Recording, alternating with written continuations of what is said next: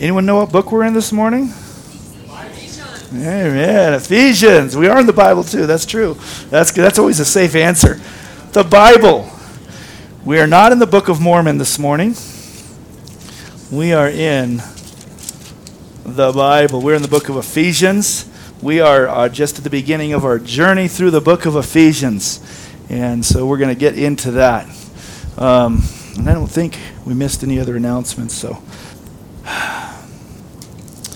So last week, if, if, if, if you weren't here, I encourage you could get, get some background and some insight in the book of Ephesians. Go online, listen to the sermon. You'll get a little bit of uh, uh, background. We're going to just jump in this morning, uh, and we're going to cover just a few verses, uh, probably get up to about verse 7 this morning. Ephesians chapter 1 in verse 1. I'm going to read down for a little bit, and then we're going to talk a little bit about what's going on and see what the Lord has to speak to us through His Word. Amen?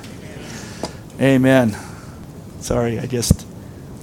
Another man of faith died this week, and uh, his name was Donnie Moore. Uh, he was the chaplain for the Oakland A's, and he did uh, youth camps um, up in Northern California that I used to take my youth groups to. And um, he was a big foundational member, uh, man in Zachary's life. And uh, Matthews, um, we used to go to the camps. He was part of the power team. He used to, you know, break all the bats and the bricks and all those things. And uh, he unexpectedly died this week. But uh, one of the things I've said it m- myself. Very, very rarely do, do people make their own things up. They tend to find what other people do and kind of put in their life. One of the things he used to say every time he'd preach is, I pray that as I begin to share this message, that I would slip away and that, Lord, you would take my place. And I was just about to pray that prayer. And I remembered that he is now with Jesus, which is awesome for him. Amen. So, um, anyway, that's just a little, a little, little personal thing. Um, the the Moore family and the ministry, Donnie Moore Ministries, has lost their leader. So, if you think about that being prayer for them, I was hoping to maybe someday get them down here. Um, so, Ephesians chapter one, and that is my prayer that as we go, that the Lord will speak to us all. It says, Paul, an apostle of Jesus Christ, by the will of God, to the saints who are in Ephesus and faithful in Christ Jesus. Grace to you and peace from God our Father and the Lord Jesus Christ. We're going to stop there and we'll pick up in three in a few minutes. So, this is kind of the, the prologue. This is the intro to the book. It's very similar to Paul's other letters, uh, where he would announce who he is or who is writing the letter and who it's going to. And so we find it's, it's Paul, the apostle of Jesus Christ, and it's going to the saints. Now, Paul, we, we probably know a little bit about Paul, but Paul was the man who persecuted the church. He was there at the stoning of the very first martyr of the Christian church, which was Stephen. And, and he, he was there agreeing with them as they killed Stephen. And then he began to persecute the church of God. Now, we don't understand this because I don't think anybody has ever knocked on your door and when you opened it up, drug everyone in the family out in shackles, beat them, and put them in jail simply because they were Christians. Now, if I'm wrong, raise your hand. Does that happen to you?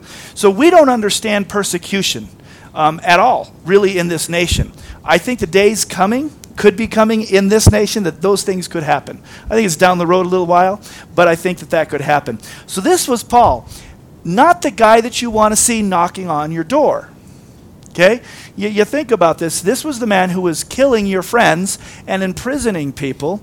And uh, then he has this, uh, this experience with Jesus Christ on the road to Damascus. He's walking there. The light comes down from, from heaven, knocks him to the ground, and he has a radical encounter with Jesus Christ personally. Now, this is why the very next word he says, apostle of Jesus Christ. In this day, apostles were uh, very special. They were uh, known really pretty much as the original apostles.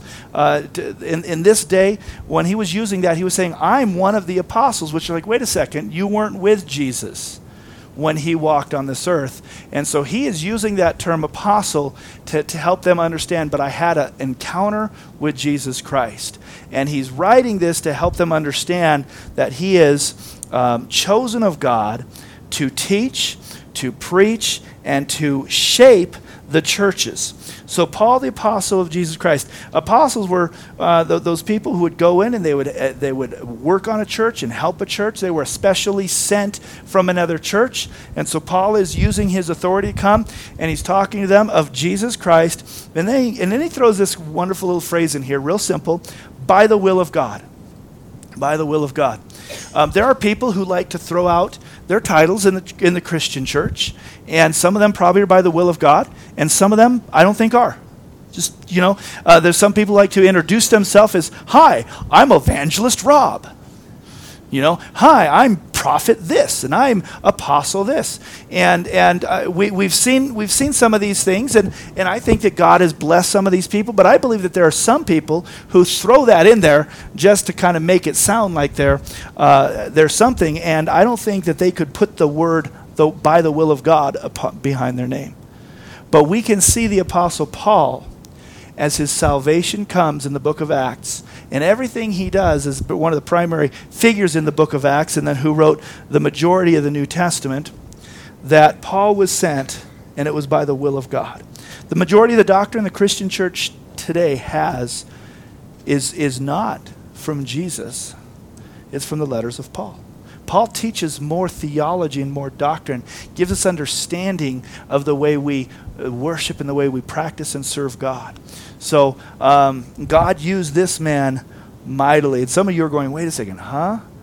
But, if but think about it, you know, how do we conduct a worship service? Do we allow pr- prophecy and tongues and these things? Why do we have that? Because Paul wrote in Corinthians and Romans about spiritual gifts, and he taught us these things. So Paul was was a supernaturally gifted apostle of Jesus Christ. He founded the church in Ephesus himself with his with his workers and how he's writing this letter back to them. And so the next part it says to the saints who are in Ephesus and faithful in Christ Jesus. And talk about this phrase a little bit. One, the word saint.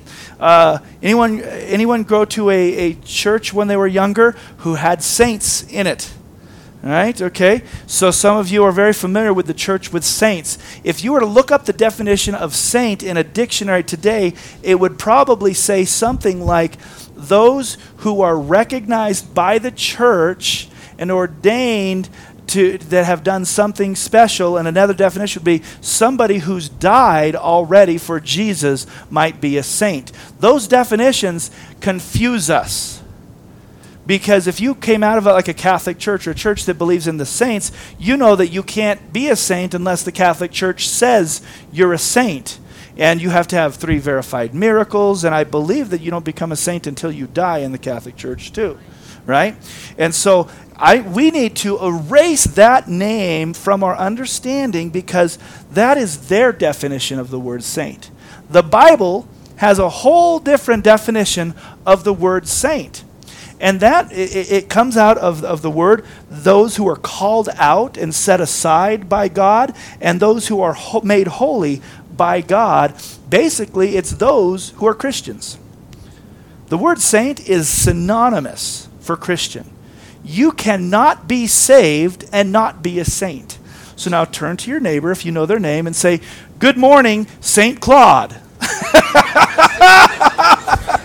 Whoa!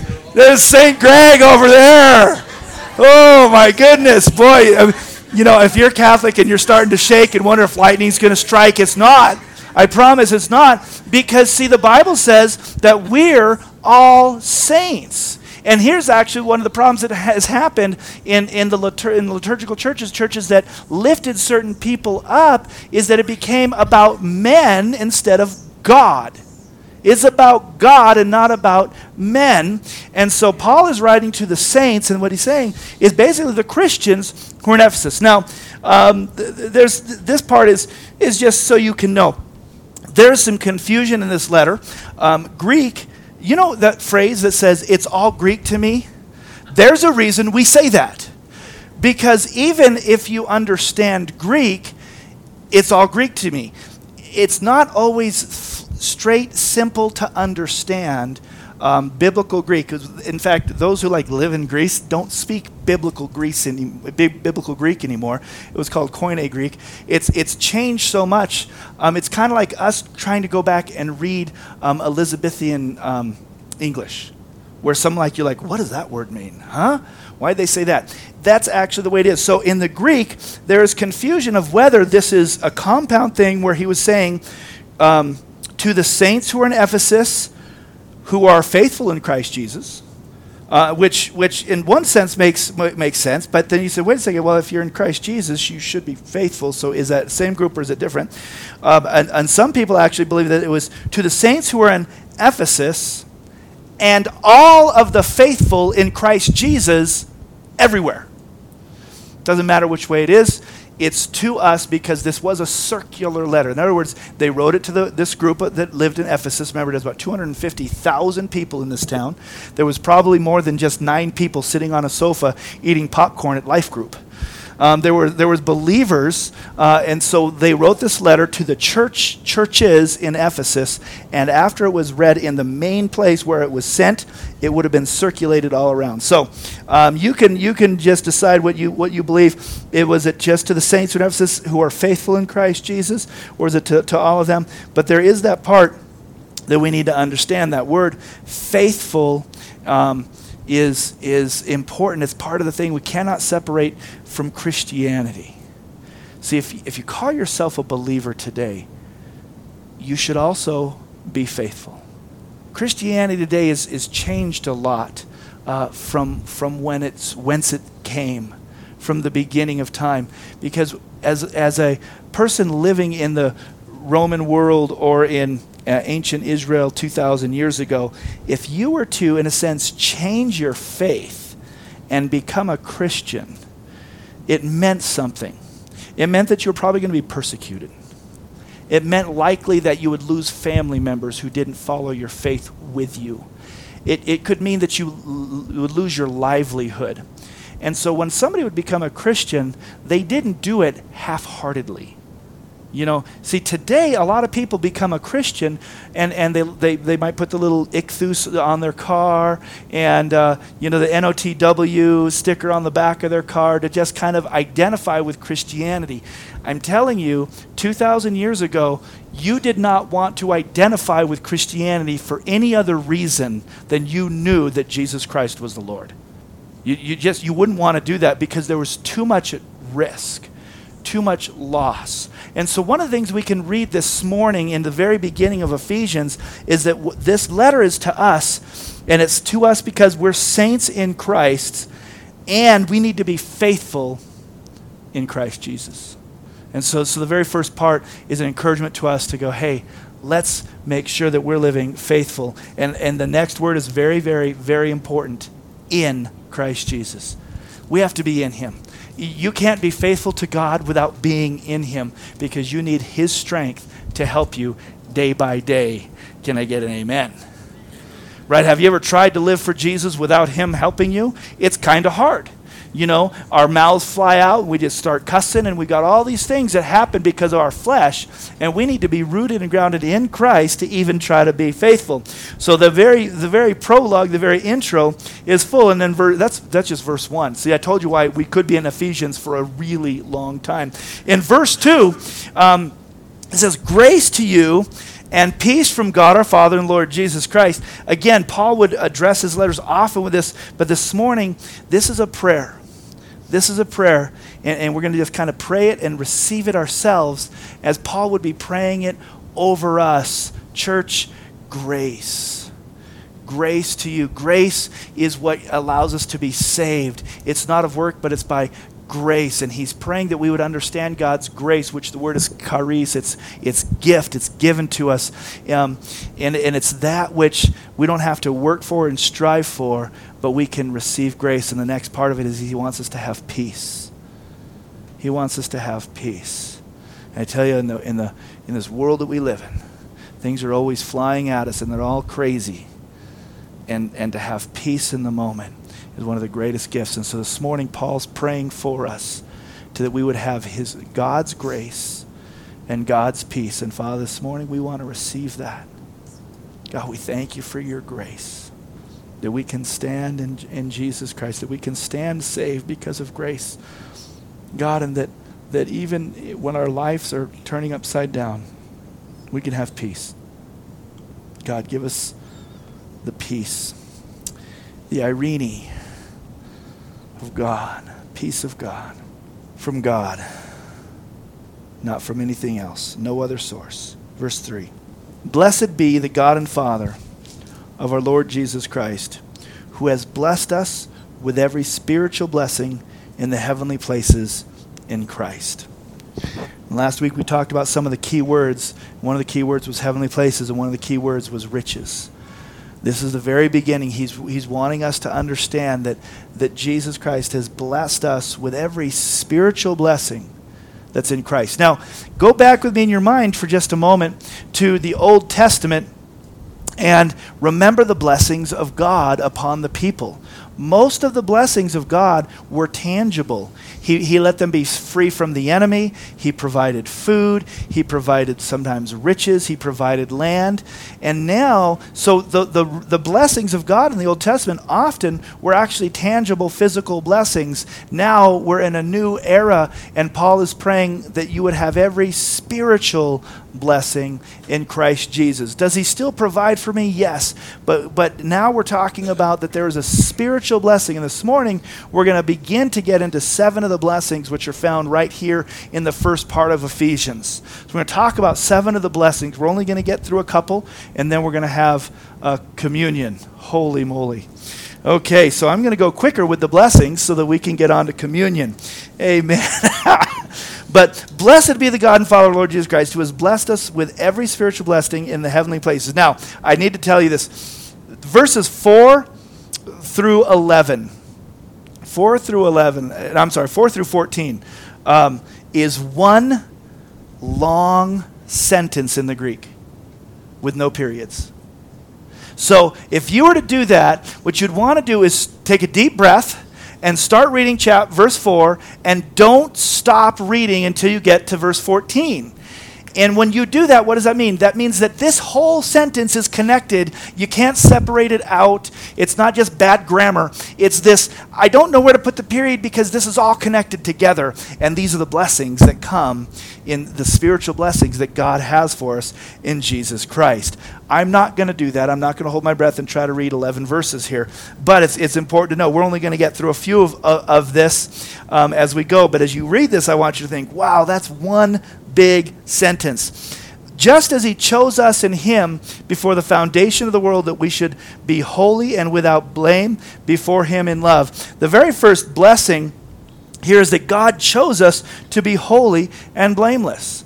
He chose us to be holy and blameless. He had a desire, He had a plan. It wasn't happenstance. And we're not going to get lost on the choosing and the predestination. I'm going to talk just a little bit about that. But the, the big blessing is that we are to be holy and blameless.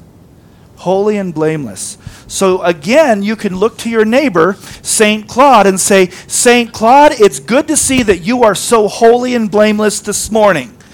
Amen? You can do that. Go right now. You can quickly tell the person, wow, St. Claude, it's great to see that you're so holy and blameless this morning. Doesn't that feel extremely odd and awkward because you went, wait a second, if you knew me, you would know that I am not blameless, you know, and there's probably a lot of great wife jokes in there and husband jokes in there, but or nor holy. But he chose us in him to be holy and blameless. What is that? Go back. What is the, the very first part? Grace. He chose you to be holy and blameless, and the only way you can do that is by being in Him and receiving His grace. But it's a gift. You don't have to do it. Thank you, Jesus. I like gifts. And like you like gifts? This is one. This is and this is amazing. You're holy and you're blameless.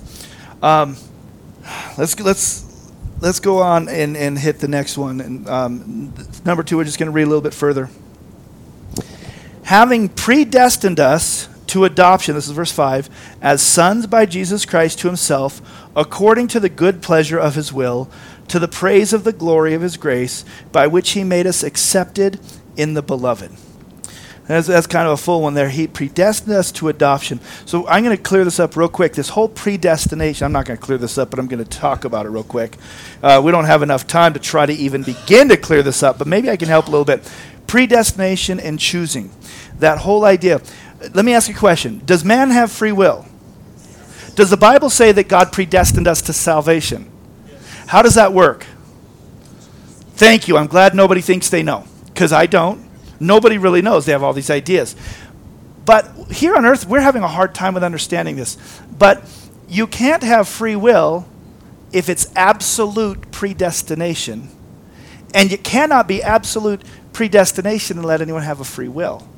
So God understands this idea that He chose us to be holy and blameless, and He predestines us, and yet we choose. Now, one of the things that we choose is this, believe it or not, is this right here. It says that He chose, He predestined us to adoption.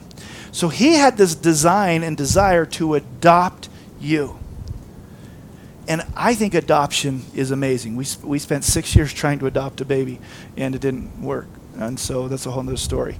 Um, Adoption is a wonderful thing. Here's why adoption is wonderful somebody comes up to you and says, Out of all of these people, I want you. Now, you know, you give birth to a baby and you love that baby. You, you know, your wife gives birth to a baby, you love that baby. There's, there's something special about that. But you're kind of stuck with your baby. That's why sometimes when it's really, really bad, we look at them and say, Are you sure you're mine? These things come out of our mouths. But, but, but, you know, there's something about birth, you love them. Adoption is choosing to love you, making a choice. So we were predestined to be adopted by God. And you cannot be in the vine unless you're adopted by God. We've all been adopted. If you've called on the name of Jesus, you've been adopted. That's a blessing from God that you are no longer outside the family. You know, when, when we were trying to do adoption, we learned a lot about adoption. You have to sign paperwork that makes you understand that you cannot adopt a child and then leave them out of the will. If they're adopted, they're equal partners with all your other kids in the will. There's no changing, there's no differentiations. They are yours. So we were all adopted by God predestined to be adopted. We're adopted by God. That means we're co heirs with God's Son, who is Jesus Christ.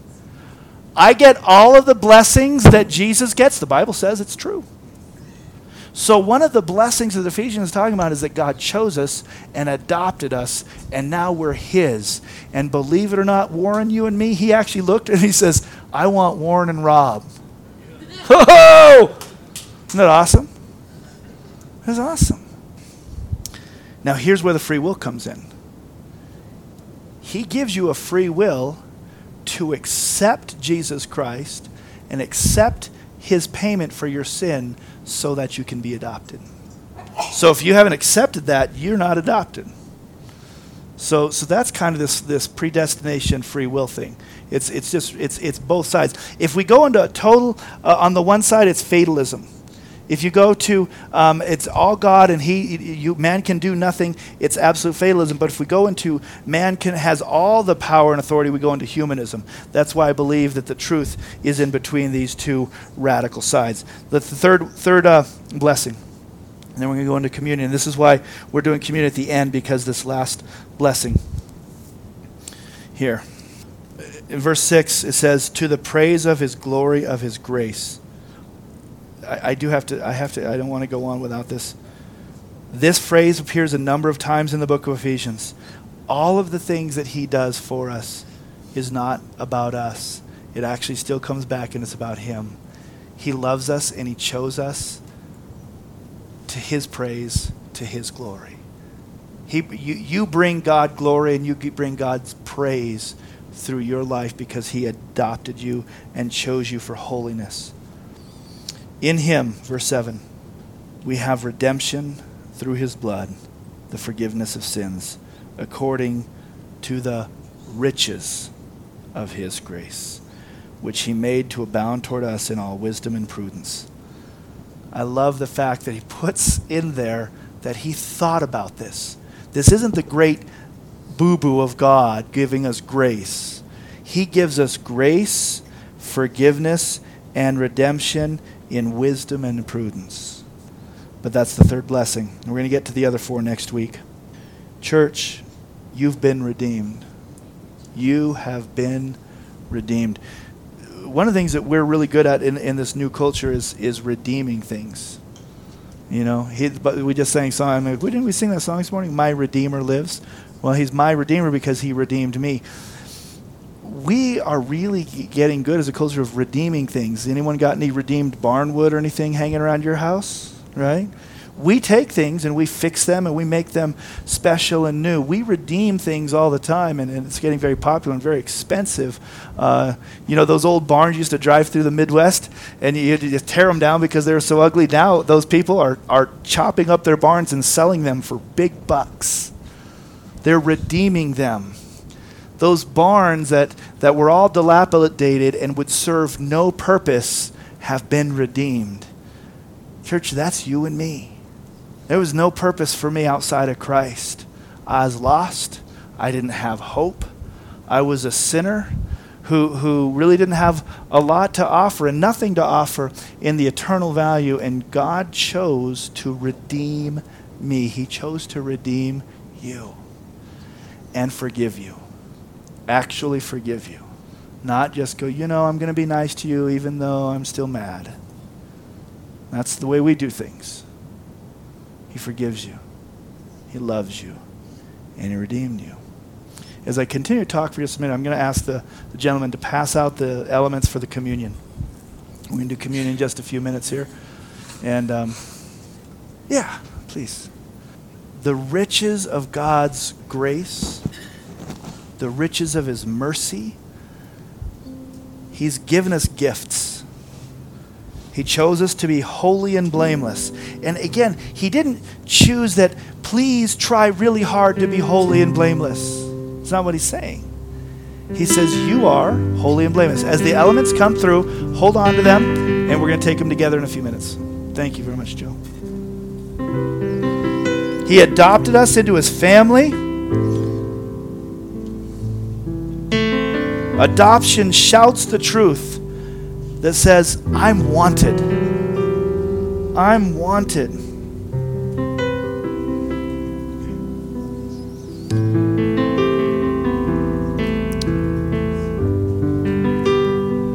Some of you may feel like that 13 year old in the orphanage. You know, when you start getting 12, 13, 14 years old and you're living in an orphanage, the chances are about this big that anyone's ever going to want to adopt you.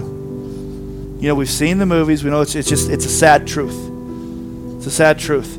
Some of you in your life maybe have felt like that 13 year old in the orphanage going, you know what? See, these little cute kids, that little two year old, oh yeah, they're going to get adopted. They're really cute. But no one wants me. And God said, I want you. You're not too old. Not too ugly. Your personality and disposition is not a problem for me. I can handle it. You know how rough you are? I'm not scared of it. I choose you and adopted you. And when you receive that, that I want to adopt you, I'm going to forgive you of everything. I can say it, everything everything. Some of us have done things that we've never told another soul about. Some of us, we're saved, we love Jesus, we know that we're forgiven, and yet we still hold shame of something we've done in our life, and we still won't let anyone know that thing we've done. You're forgiven, even of that. And then he says, and I want to redeem you. I'm going to make your life count for something in Christ. It doesn't have to be useless. It's not ready to be torn down and thrown away so we can build a bigger person, a bigger, better barn. No, I'm going to redeem you, and you're going to be so amazing that people will want you to come to their home and shine like a, a, a, a redeemed piece of barnwood that maybe somebody makes a showcase. God is going to redeem your life as you allow Him to where you can go into somebody's home and shine for Him, and they'll want you to come back because you have something of value in you, and that's Jesus Christ. We're forgiven.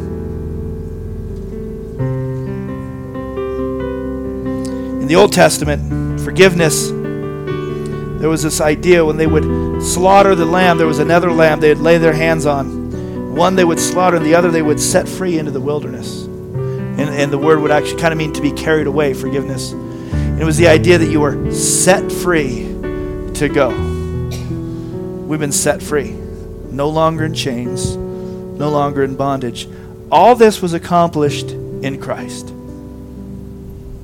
And it wasn't the secondary plan of God. God planned from the very beginning. He knew that it was going to take redemption of the blood of Jesus Christ.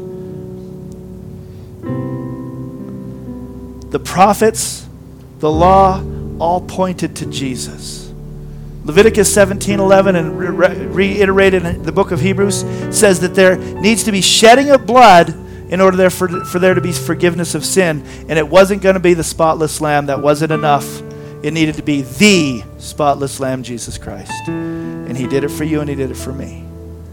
And he's calling us today as we begin this journey through Ephesians. You're my saints. You're my faithful. Be faithful. Walk and understand that I've chosen you, you, I picked you out, and you are holy and blameless in me. I've adopted you into my family. I chose that. You're wanted. And you're forgiven and redeemed. And your life will be a redeemed life as you allow Him to do that.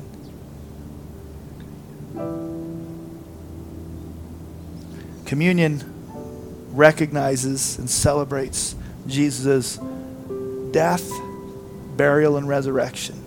The breaking of his body, which causes all these things to be our riches in Christ Jesus in the heavenly realms, is found this morning as we take communion together. We're part of the body of Christ, and he did all of this for us. When he broke bread on his final supper with the disciples, he, he took a, a, a piece of matzah was very similar to this and he broke it. And as he gave it out to him, he says, This is my body. It's broken for you. What he did, he did for you, church. God, I thank you that you sent Jesus.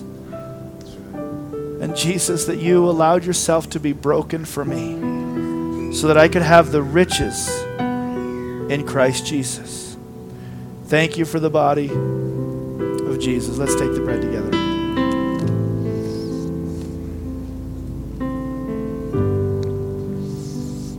the Bible says that in the same manner he took the cup and he said, This is the blood of a new covenant. And thank God for the new covenant because the old covenant I couldn't keep.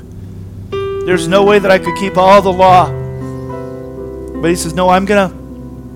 I'm going to do the work for you. And by grace, you're saved, not by works. Ephesians 2. Heavenly Father, we thank you for the shed blood of Jesus, the painful, gruesome offering for my salvation, forgiveness, redemption. Tell him this morning, God, thank you that I am forgiven. Thank you that I'm redeemed. Thank you that I'm holy and blameless, and thank you that you adopted me all because of the shed blood of Jesus. I receive the sacrifice. Thank you that I'm a saint, and God, I want to be faithful to you. As we take the cup this morning, we're proclaiming this morning our desire to be faithful to Him, in Him. Let's take the drink together.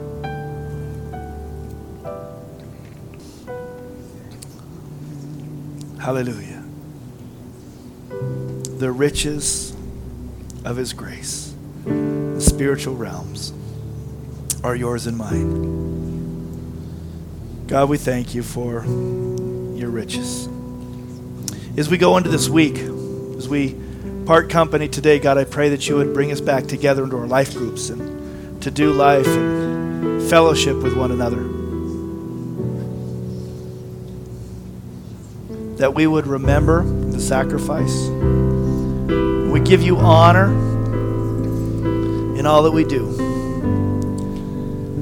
Father, we thank you for the prayer of Paul, and we receive that prayer now of grace and peace in the name of Jesus. Amen. Amen.